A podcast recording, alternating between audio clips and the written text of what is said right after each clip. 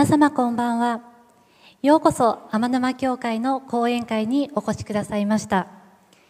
YouTube にてご参加くださっている皆様も心より歓迎申し上げます。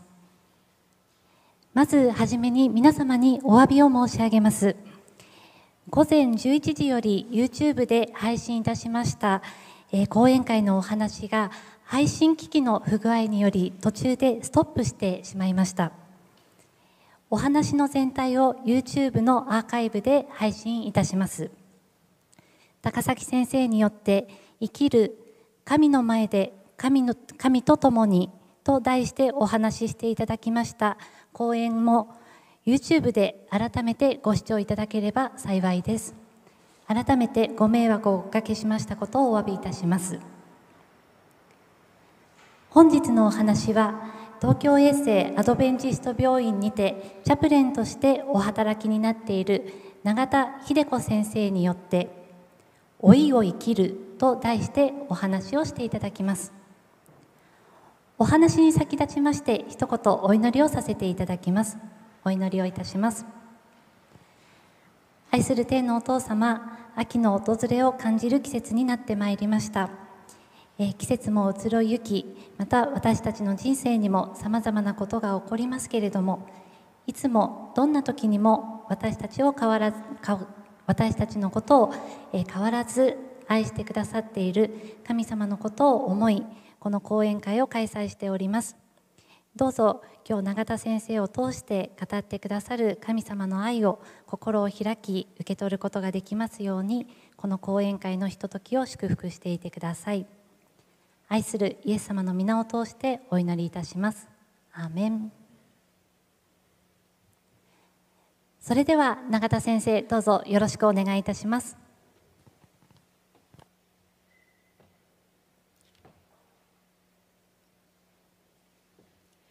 こんばんは。ご紹介いただきました東京衛生アドベンチスト病院のチャプレン永田秀子です。よろしくお願いいたします。昨年から、えー、区役所からいろいろな書類が届くようになりました。私もその年齢に達しました。心身ともにいろんな変化を感じ始めていた時でしたので老いについて語るようにと宿題をいただき良い機会だと思いました。この中で葛藤しながらこの時期を過ぎている私が皆様とご一緒に老いについて考えたいと思います。多くの方にとってはまだ若輩者がと思っておられるかもしれませんけれどご一緒にこのことを考えてみたいと思います。私の書棚の中にあった一冊の本に目を引かれました。東京新聞夕刊に連載された淡津則夫さんのコラムを集めた本でした。その中にとても素敵な言葉がたくさんありましたけれど一つ輝くような言葉に出会いました。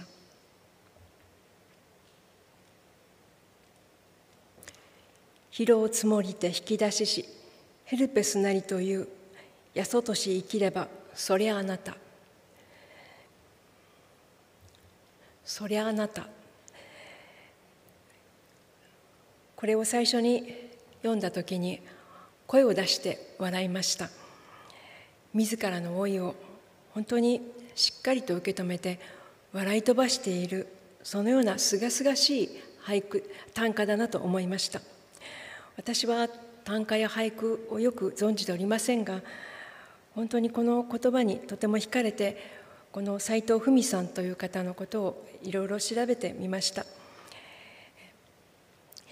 この本をの著者淡津さんの言葉によるとですね老いや死とたじろぐことなくだがいかにも伸びやかに向かい合いながらそれらと遊んでいるようだとこの短歌を表していました。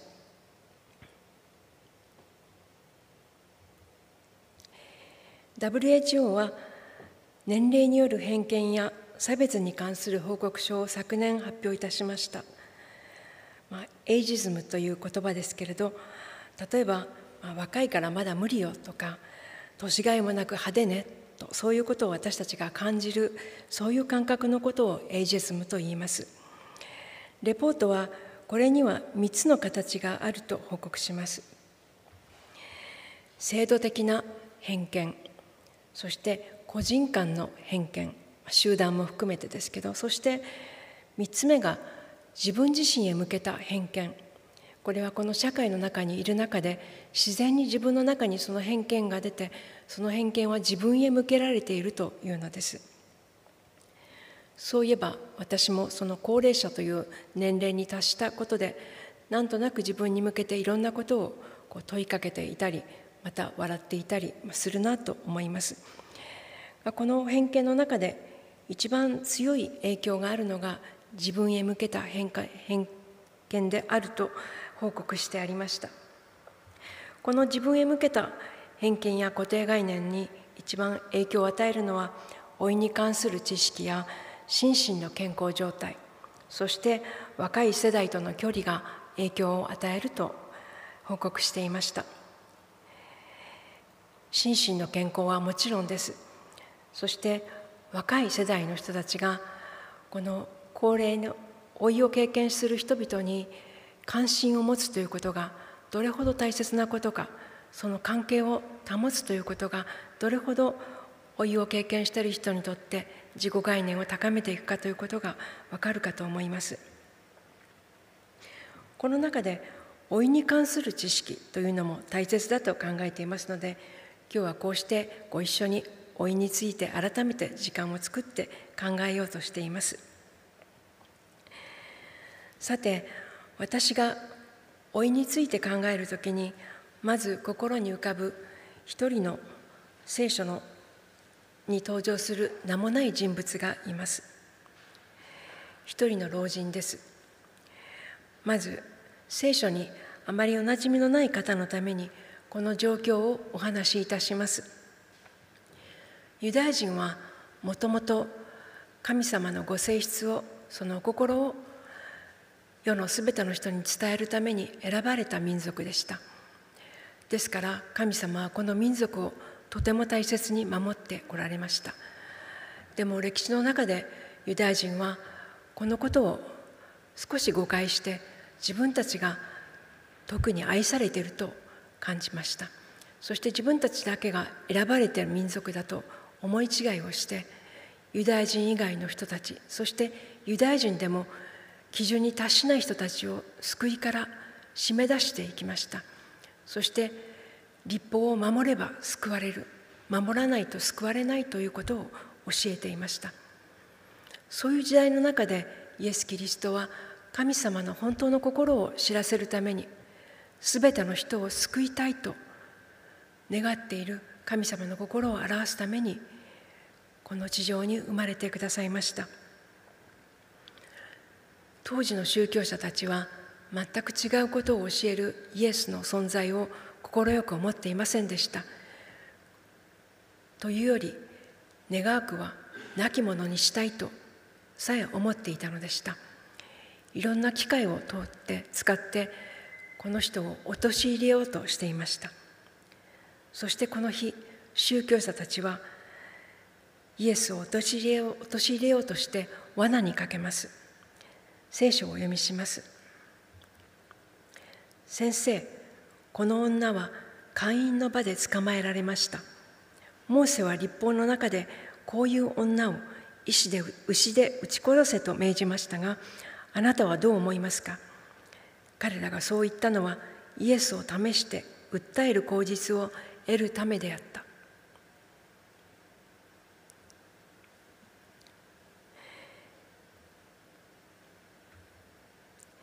その女性は何とも惨めな姿でそこにいました。これは明らかにイエスを陥れるための陰謀ですから何かの理由があったのかもしれません。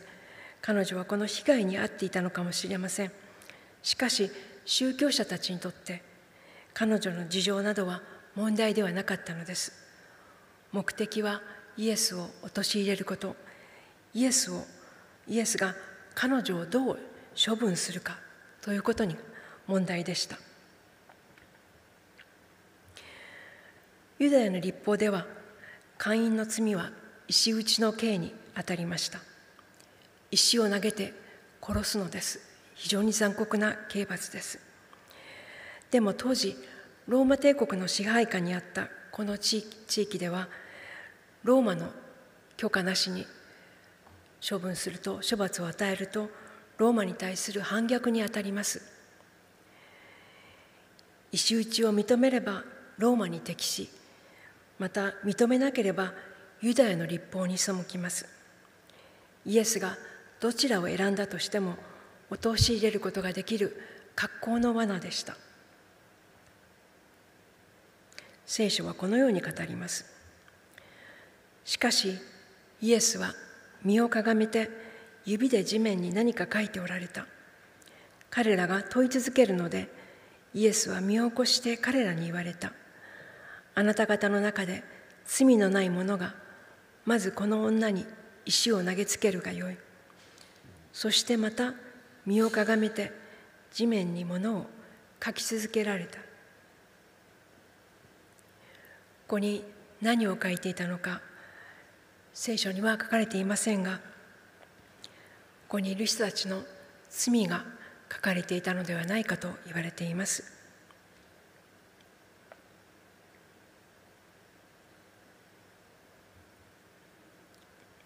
これを聞くと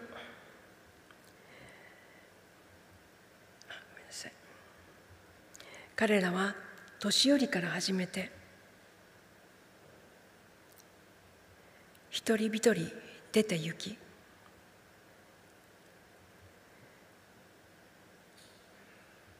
ついにイエスだけになり女は中にいたまま残された。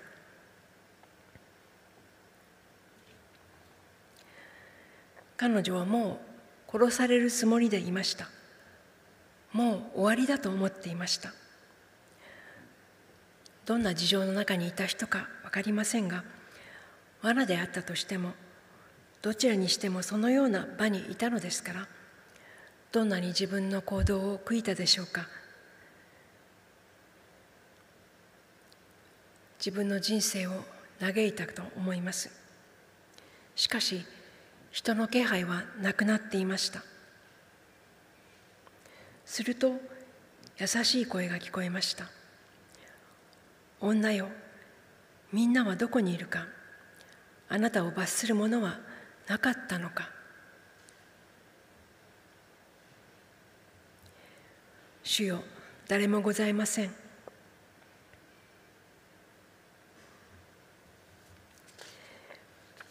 私もあなたを罰しない。お帰りなさい。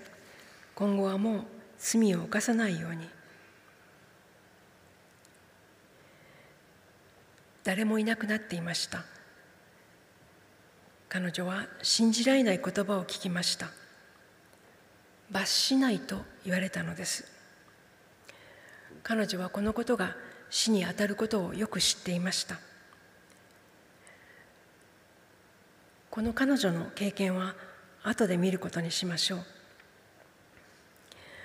私が老いについて考えた時にまずこの場面を思い出したのは初めに石を捨てたのが年長者だったからです。なぜ初めに石を捨てたのでしょうか。罪のないものから石を投げなさいと言われてその手から石が落ちていました。握りしめていた手の力を失わせたのは何だったのでしょうか。私はここに置いていくことへの希望を見るのです。聖書は福音グッドニュースです。良い知らせなのです。一生懸命生きたつもりでも私たちは自信がありません。絶対間違わなかったと言えません。絶対悪くないと言えません。実際にさまざまなシミを私たちは覚えています。そういう完璧ではない私たちへのグッドニュースが聖書の中にはあります。罪のないものから石を投げなさい。これはあなたは罪がないのかと問われている言葉であります。これは厳しい問いでありますけれどその問いをしっかりと受け止めて正直に応じることからグッドニュースは実現します。この問いは全世代に向けられていますが置いていく過程でこの問いから逃げられなくなっていくことに私たちは気づいていきます。それを祝福だと受け取りたいと思います。私は正しくなかった。私は正しくなんかない。その気づきがイエスとの出会いです。謙遜とかそういう言葉を私たちは美徳として使いますが私たちは置いていく中で美徳としてというよりも現実として自分の低いことに気づいていくのです。これは置いていくことの祝福なのだと思います。さて老いについて少し客観的に見てみましょう。精神科医の服部幸子さんは生涯人間発達論で著名なエリクソンの理論に独自の分類つまり50代以降の再分類をしています。このことについては後ほど触れますがこの方のおっしゃっていることの私はその上積みぐらいしか分かりませんが少しお分かちしたいと思います。この本の中で服部氏はカーンという人のコンボイモデルを紹介しています。コンボイとは護衛船団の意味です。私たちはこのように三重の三層の護衛船団に囲まれているように存在しています。50代を過ぎると少しずつ変化を経験していきます。今までの環境が少しずつ変化して仕事を離れて役割でつながっていたグループとの関係が薄くなっていきます。次の船団は学校の友達や親戚や友人。これもその方たちの事情によってその関係に少し変化が出ていきます。必ずしも社会に役割とは関係ないのですがその方たちが転居したりその方たちの事情が変わることで私たちの関係も変わっていきます。そして家族や親友これは基本的に変わらないグループです。それでも家族も世代交代が起こり保護するものから保護されるものに変わり死別や転居など親しい友人や家族との関係にも変化が起こることがあります。そして家族との死別は老いの家庭に大きな影響を与えます。今日は悲嘆について詳しく触れることはできませんがこれは皆様の多くが経験なさったあるいは今経験なさっていることであります。死別というのはいろいろな意味で大きな痛みの経験です。これはまず十分に悲しみ嘆くことをそのことが健全な経験と言われています。悲しみ嘆くことは社会的にあまり良くないと思われますしもしかしたら周囲は早くそこから元気になりなさいと抜け出すことを求めるかもしれませんがその悲嘆はその方をに対する愛情が土台ですから当然痛むのであります。十分に痛むことを自分自身も周囲も許可してあげることが大切だと思います。服部氏はこの時期にこの枠を超えた人間関係が重要であると述べています。ここに新しく加えられた違うコンボイ枠を超えた人間関係の意義と書きました。地域や奉仕や同じ志や学びというそういう関係がこの中で大切になっていくと言われています今日講演会においでになった皆様もあるいはネットでご覧になっていらっしゃる方々もそういう意味で枠を超えた宣談を意識していらっしゃる方々だと思います。服部氏は50歳から70代をこのように見ています。特にこの世代は身体的な大きな変化があります。全体的に立ち止まりこれでよかったのか何のために生きているのか自らに問いかける世代です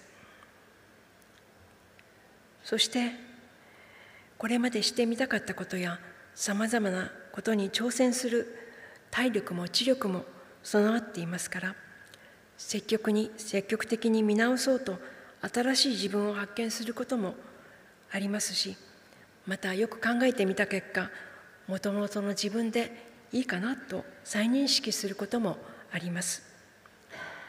しかしこれとは反対に迷ってためらって決断したくないこのままでいい直面したくないと思う一面もあります。この時期のこの対立の経験は誰もが経験する葛藤です。どちらがいいとか悪いとかではなく新しい自分を見いだす機会でもあるけれど新しい自分への恐怖もある。波風を立てたくないのは当然です。自分を見つめ直すこの時期は私は何者なんだろうという疑問が最も大きくなる時であると服部氏は言います。その葛藤がその人の人格的な力にまた自信につながっていくというのです。自己を見直すことは怖いことです。でもこれを通り抜けることがその人を成熟させこれからの準備であるとも言われています。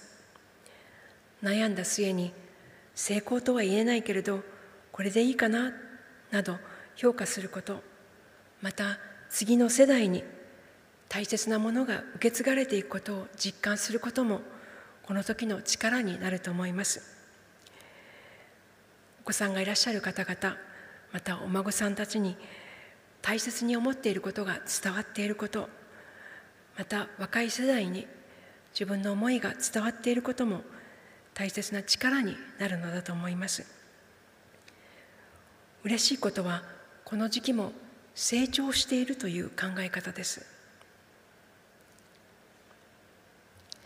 そして70代以降を見てみますとどの時期も後戻り後戻りできないことはどの時期でも事実なのですけれどそのことを最も実感し人生の最終段階であることを誰もが知っています。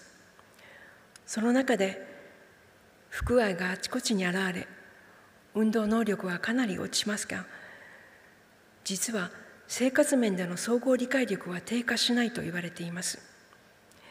ところが人格面での老化もあるので顔面差などが強くなることも指摘されています。この時期に自然に人は自分の人生をまとめようとすると言われています。そこに書かれている統合という言葉がそれだと思います。その反面思うようにいかなかったのではないかと思い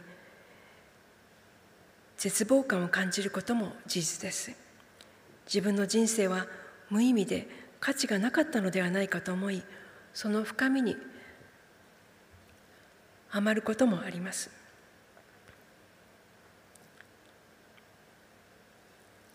しかしこれは誰しも経験する葛藤であります。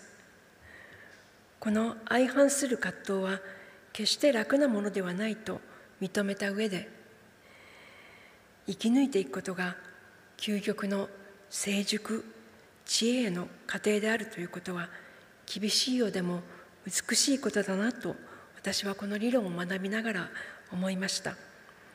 この活力は命とそして死というものに健全に向き合うことを助けるのだと言います。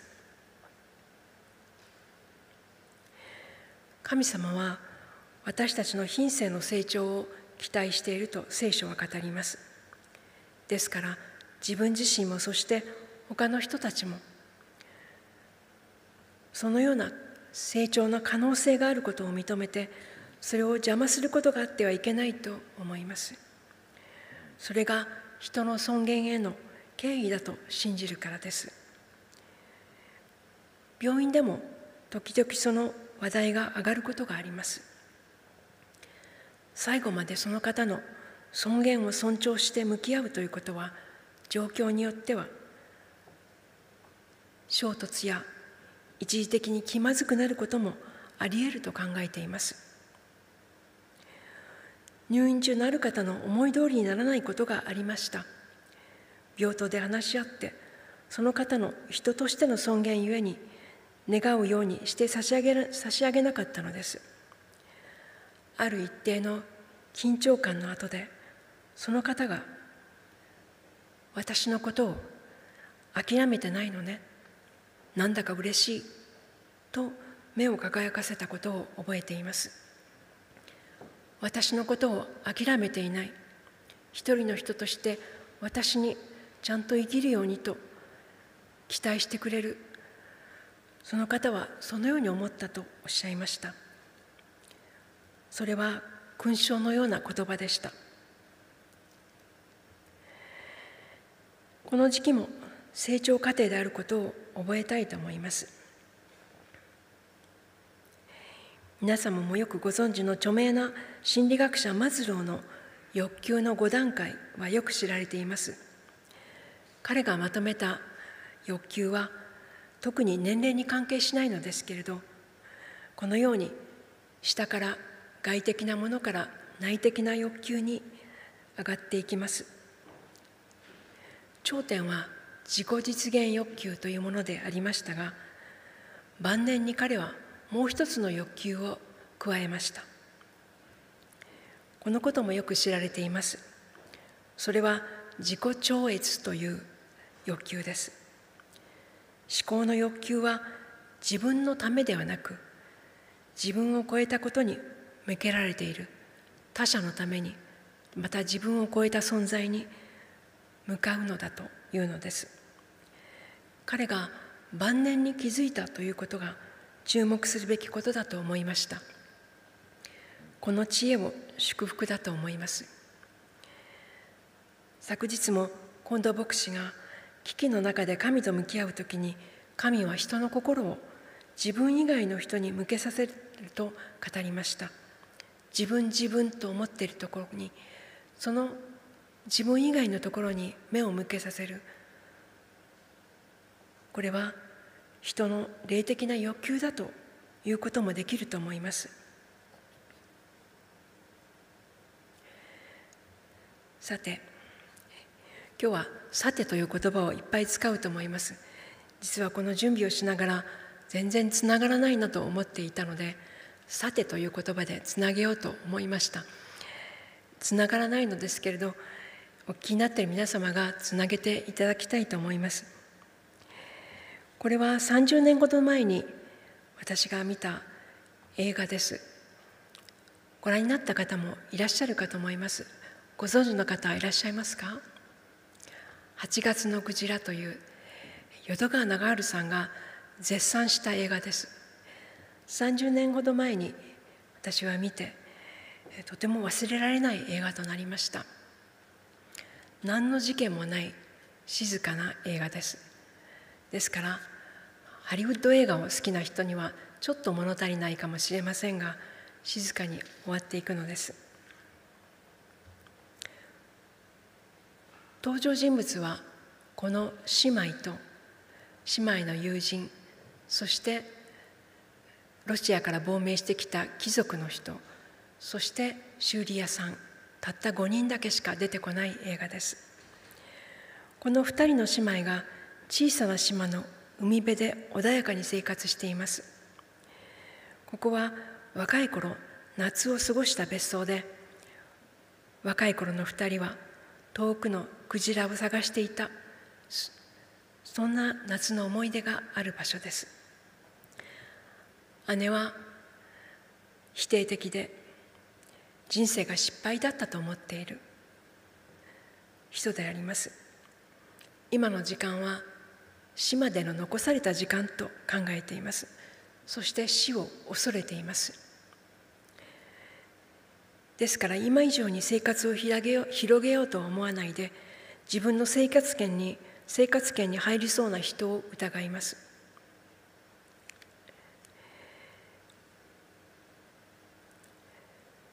妹は結婚直後に戦死した夫を慕い続けている人です。子供はいません。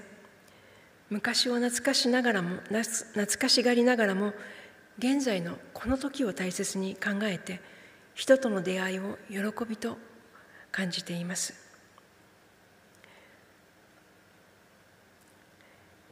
この家の海側の窓は小さいので妹は海側の壁に大きな窓を作りたいと思いました。でも姉は新しいものを作るには私たちは年を取り過ぎているわと否定しました。お互いの人生観の違いゆえに次第にこの生活も居心地悪くなりました。彼らは一緒に住んで5年と5年になります。やはり別々に生活すべきかしらと考え始めた頃2人は正面から衝突しもう勝手にすればと言い合います。しかしお互いを大切にする思いはとても大きくてそして2人はまた寄り添って生きていくことに決めます。姉はいつものように皮肉の強い表現をするのですけれど何かが変わっているようです。ある日姉は出入りの修理さん修理屋さんにこのように相談します。見晴らし窓を作るには何日かかる？彼女はこれからの人生人生と考えることができたのだと思います。残りの人生ではなくこれからの人生大きな窓から海を見ようと思ったのです。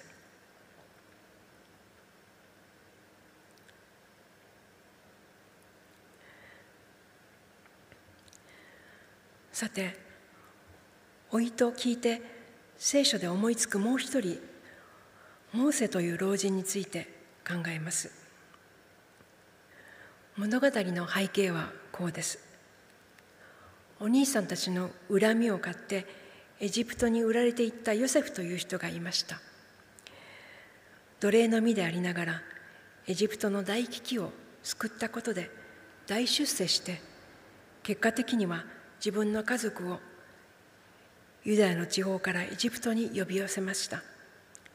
それから400年過ぎました。エジプトの支配者はユダヤ人ヨセフが国を救ったことなども忘れていました。人口が増えたこの民族を奴隷として使っていました。それでもエジプトの王は優秀なこの民族が怖いのです。そして生まれた男子を殺すようにと命じますが家族の起点によってこの時生まれたベイビー・モーセは生き延びようとします生き延びます。そしてエジプトの王女に拾われたこの赤ちゃんはエジプトの王子として育ち富も身分も影響力もそして身体的にも全てを備えた40歳の青年に成人になっていました。今でいうセレブのようであります。その絶頂期にユダヤ人を痛めつけているエジプト人を殺害してユダヤ人としての行動を起こそうとします。今なら彼は全てを持っていました。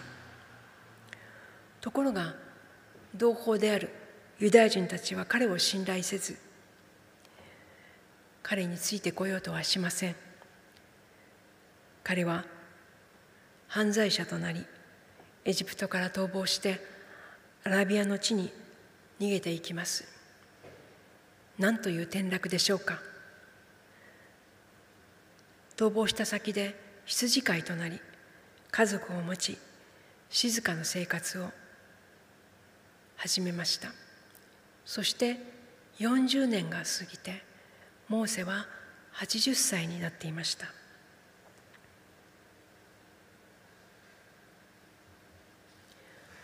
多くの日を経てエジプトの王は死んだ。モーセは妻の父ミディアンの妻子エテロの羊の群れを飼っていたが神は芝の中から芝の中から彼を呼んでモーセよモーセよと言われた。さあ私はあなたをパロのもとに使わして私の民イスラエルの人々をエジプトから導き出させよう。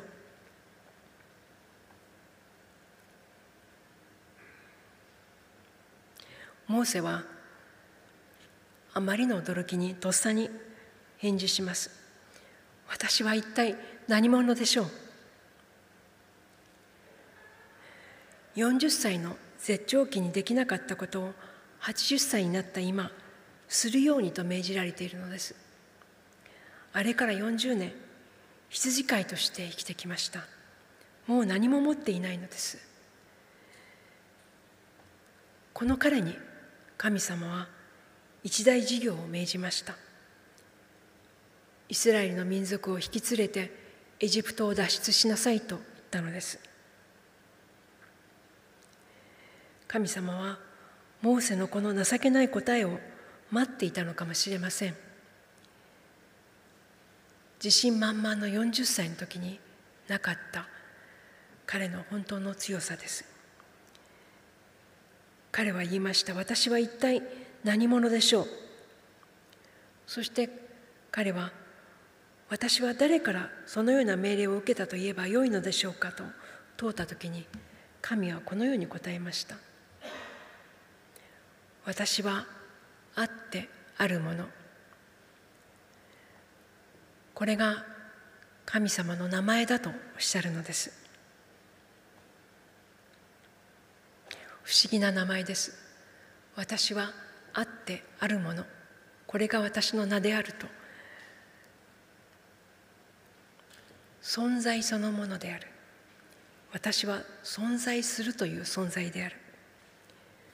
だからあなたと必ず共にいるという意味です。この約束は自信満々の時にはモーセにはあまり意味がなかったかもしれません。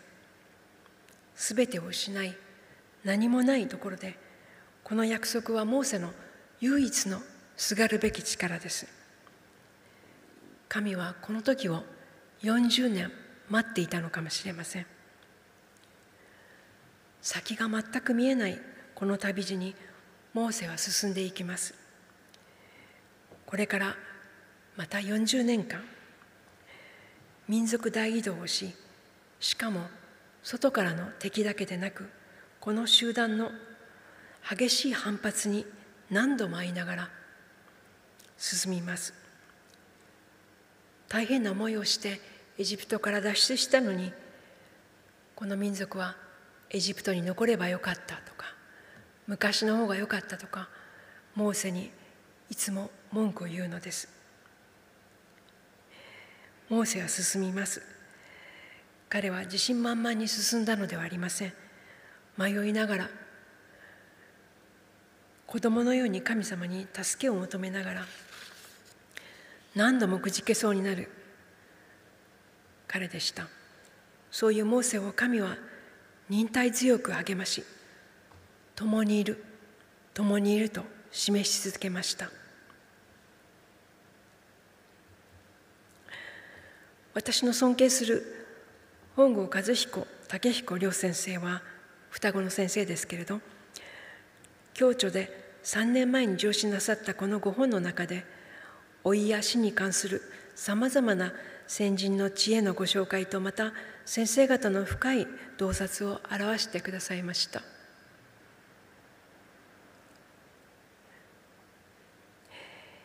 え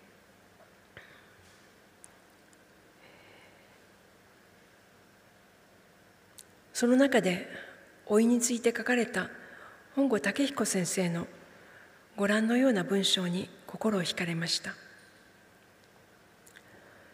人は老いの孤独にあってもいやそこにおいておいてこそ神を自らの傍らにより頼むべき方として実感します。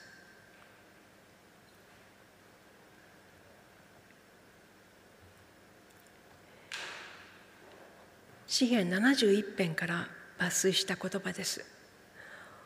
老いの日にも見放さず私に力が尽きても捨て去らないでください。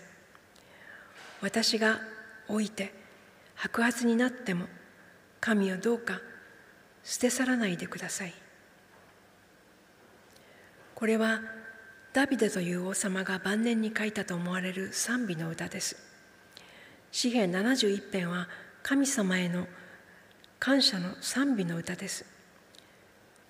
感謝の中にこのフレーズが繰り返されているのです。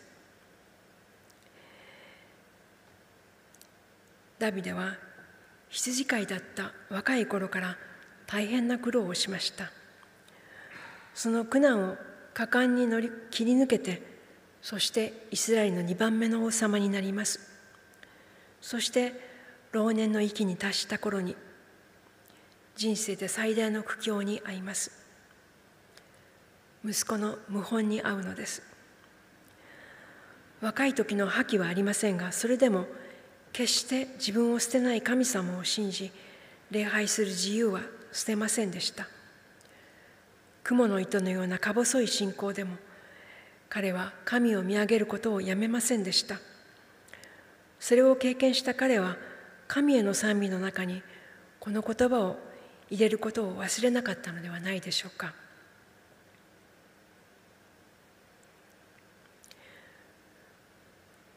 時々患者さんの最後の時にご家族が間に合わない時傍らで傍らで見守ってほしいと病棟から依頼されることがあります。患者さんと2人だけの厳粛な役割です。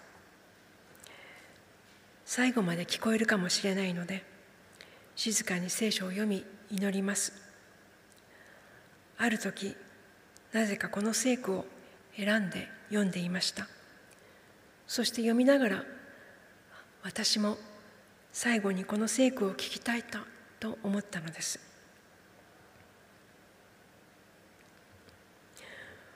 子供の頃ふといつか自分が死ぬのだと考えたことがありました。小学生だったと思います。自分がいなくなる。家族や友達とのこの温かい輪の中に自分がいなくなることを考えたらとても寂しく悲しくなりました。ところがその次に今度は恐ろしい感覚に圧倒されました。この考えている私という存在は私というこの意識はどうなるのだろうかと思った時に暗闇の中に宇宙の中を落ちていくようなどうしようもない不安を感じました。私という意識はどこへ行くのだろう。この意識はなくなってほしくないと思いました。私はそこにあってほしいと願いました。その頃クリスチャンではありませんでしたから神は漠然とした存在で遠くにいて私という個人とは関係があるように思えませんでした。存在がなくなるという不安でした。私は自分は自分の意識でコントロールされている存在だと思っていました。自分の意識が全てだと思っていたのです。クリスチャンになって嬉しいことは私の外側で私を支える存在があると気づいたことです。私の意識ではなく私の外側の神によって私という存在が支えられているということを知ったことが大きな気づきでした。私が支えているのではない。今生きていることも死の向こうでさえ私は神の意識の中に存在するということ。そしてその向こうに命を用意していてくださる。そこに私の出る幕はありません。私が何をするべきなのかどう生きるべきなのかではなく神がそれを願っておられるというのです。完全に神が準備してくださることです。私はそれをくださいというだけであります。死については明日の晩東牧師が詳しくお話しいたしますのでぜひその時にゆっくりとお聞きください。ですからこれが私の最後の祈りになるのではないかと思うのです。神様に捨てられそうだというのではなくこの方の手の中でしか自分の存在が確かではないということです。私にそのような時が訪れたら怖いよと叫ぶかもしれません。嫌だというのかもしれません。それでもそういう私のことを神は愛してくださりそして私の味方でいてくださるというのです。そして私が祈れない時はきっと私の家族が私の友人がそのように祈ってくれるはずです。今日も全く自信のない私のために家族や友人がたくさん祈ってくださいました。私が今病院チャプレンとして病の中にある方々とお会いする力となっているのはお一人お一人が神様にそのように支えられているという事実です。誰でもない天地を作られた方の意識の中に確かにお一人お一人が存在しているからです。この方をよろしくと神様に委ねることができます。私の大切な家族や大切な友人のことも神様よろしくお願いしますと預けることができるのです。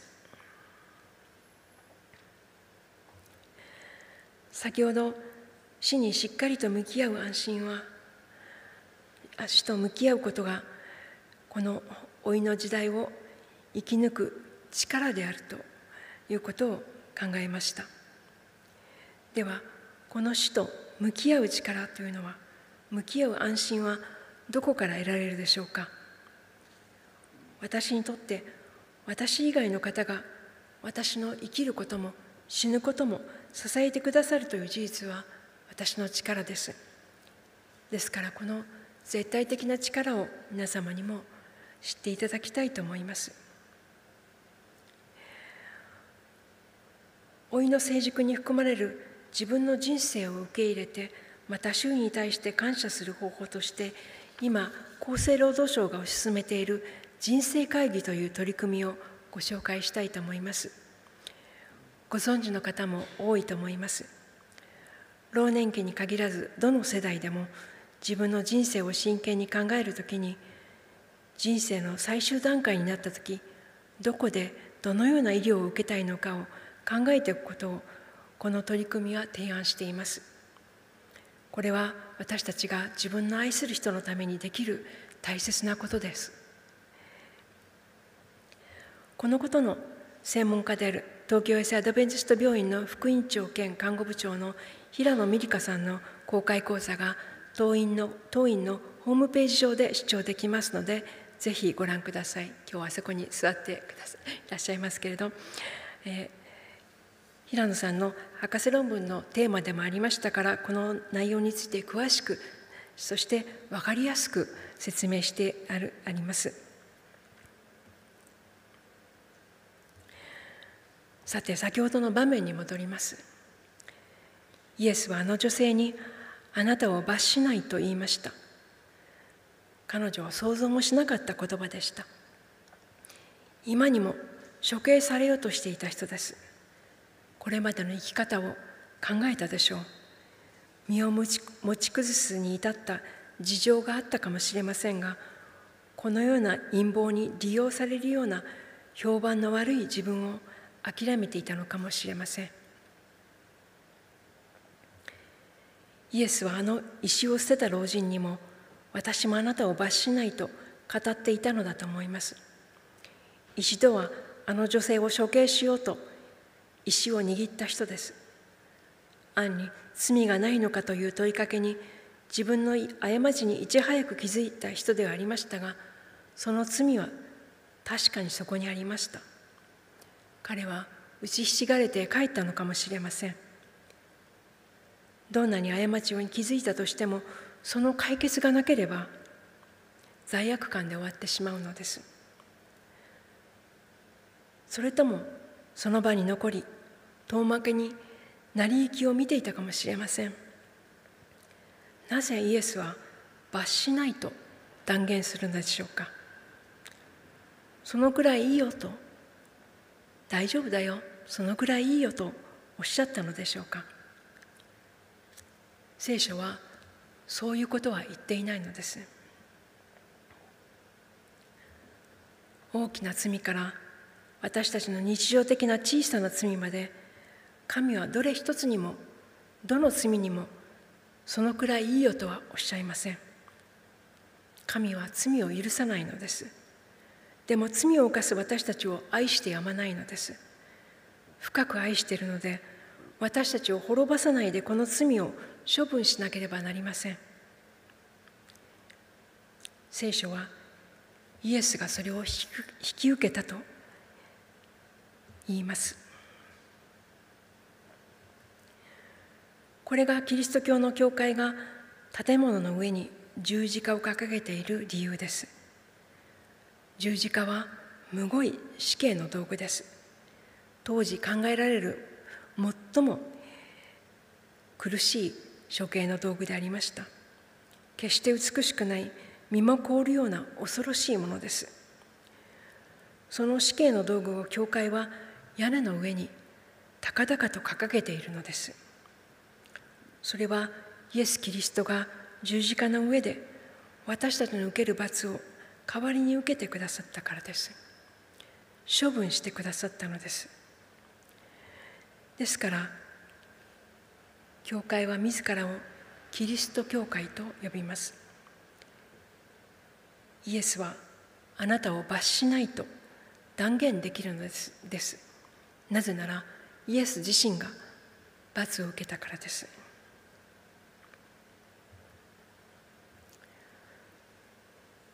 エレミア書にこのような言葉があります。主はこう言われる。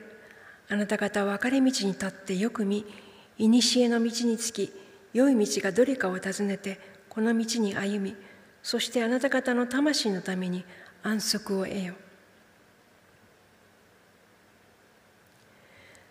聖書の世界観はこのようなものではないかと思います。過去を見つつ未来へ進む。後ろを見ながら未来に進むのです。後ろ向きに歩いたことがありますでしょうか？とても不安で危なっかしいです。勇気がいります。神に寄りかかるということはこういうことです。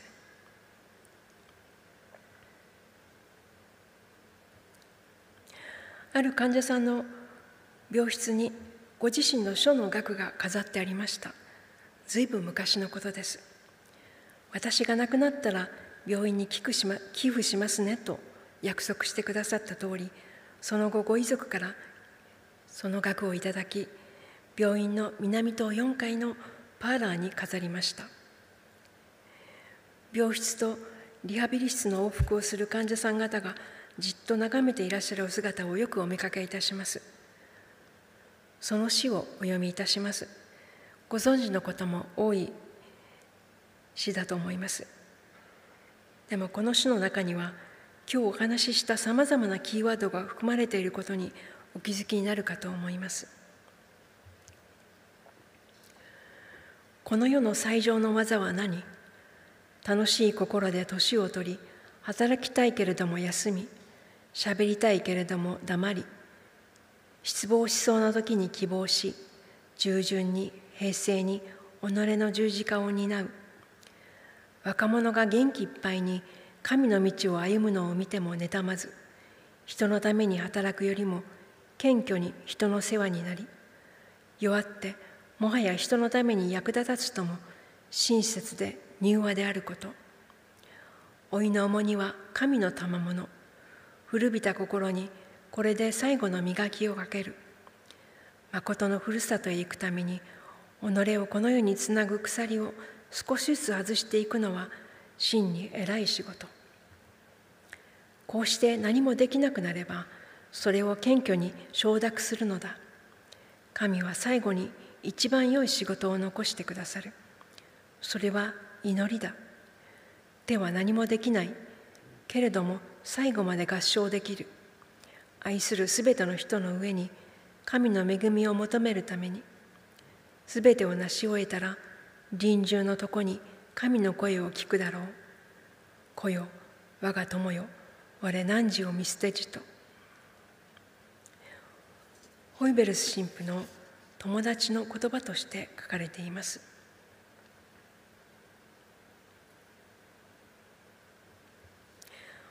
冒頭にご紹介した斎藤文さんは数えきれないほどの短歌を読んだ方ですが最晩年にこのようにも歌っています。ながらえてまだ物を書く鉛筆の 4B20 本削り終えぬ。最後まで原稿用紙と鉛筆が病室のオーバーテーブルの上にあったとご子息が振り返る記事を書いておられました体もすっかり衰えて人の世話にならないと生きていけない状態で鉛筆を20本も削ってまだまだ短歌を考えている自分をふふっと笑っている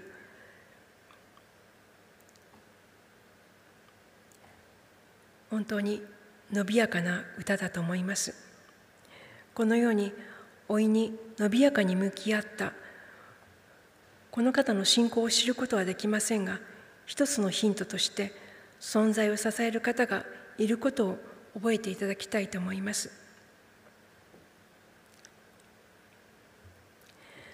絶対に捨てない方だからこそこのように思いをぶつける自由があります。捨てないでください。私を忘れないでくださいと神様に訴える自由があります。私たちが葛藤していることを神様はよくご存知でこの経験をしている私たちをしっかりと受け止めてくださいます。泣いてもいいのです。命も死も支えてくださいます。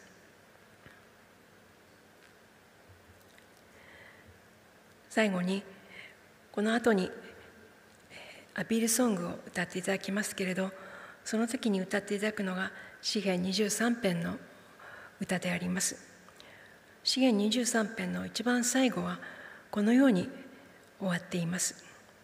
誠に私の火の命の火の限り慈しみと恵みとが私を追ってくるでしょう。私はいつまでも主の家に住まいましょう。どこまでもどこまでも神はその恵みは私を追いかけてくる。この神様を覚えてこの時を過ぎていきたいと思います。ご清聴ありがとうございました。お祈りいたします。愛する神様私たちは日々刻々と年を取っていきます。この事実を私たちは知っていても時々驚かされることがあります。神様弱い私たちをあなたはよくご存知です。どうぞ私たちを支えていてください。私たちが納得して安心している時も不安な時も同じように愛してくださることを感謝いたします。神様私たちには私たちを大切に思ってくれる家族や友人がいることを感謝いたします。あなたがそのようにして愛してくださることをありがとうございます。ここにおいでになっていらっしゃる皆様そしてインターネットで参加している皆様の一人一人のご事情をあなたがご存知ですからどうぞそこで支えてください。イエス・キリストのお名前を通してお祈りいたします。アーメン。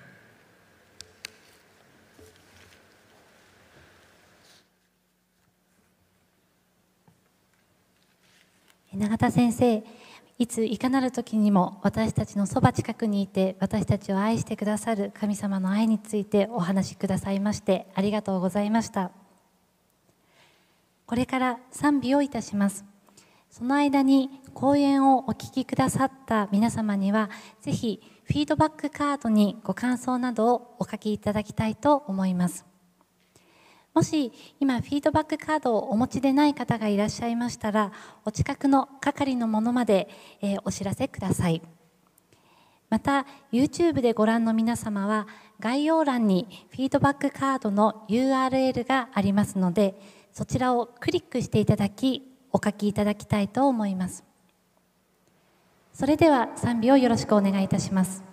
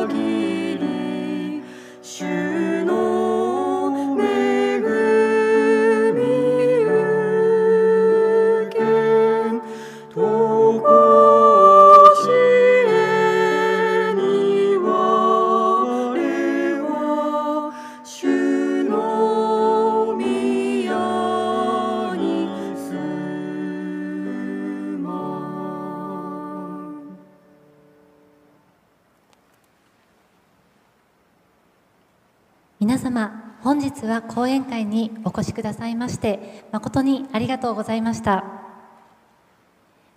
明日も午後6時から講演会が行われます。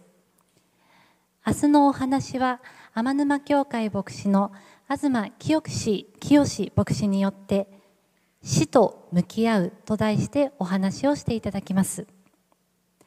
講演会に3回以上お越しくださった方にはプレゼントをご用意しております。YouTube で3回以上ご参加くださった方にもフィードバックカードにお名前とご住所をお書きくださった方には郵送にてプレゼントをお送りしております。明日も皆様のお越しをお待ちしております。それではこれをもちまして本日の講演会を閉じさせていただきます。皆様お越しくださいましてありがとうございました。どうぞお帰りの道お気をつけてお帰りください。ありがとうございました。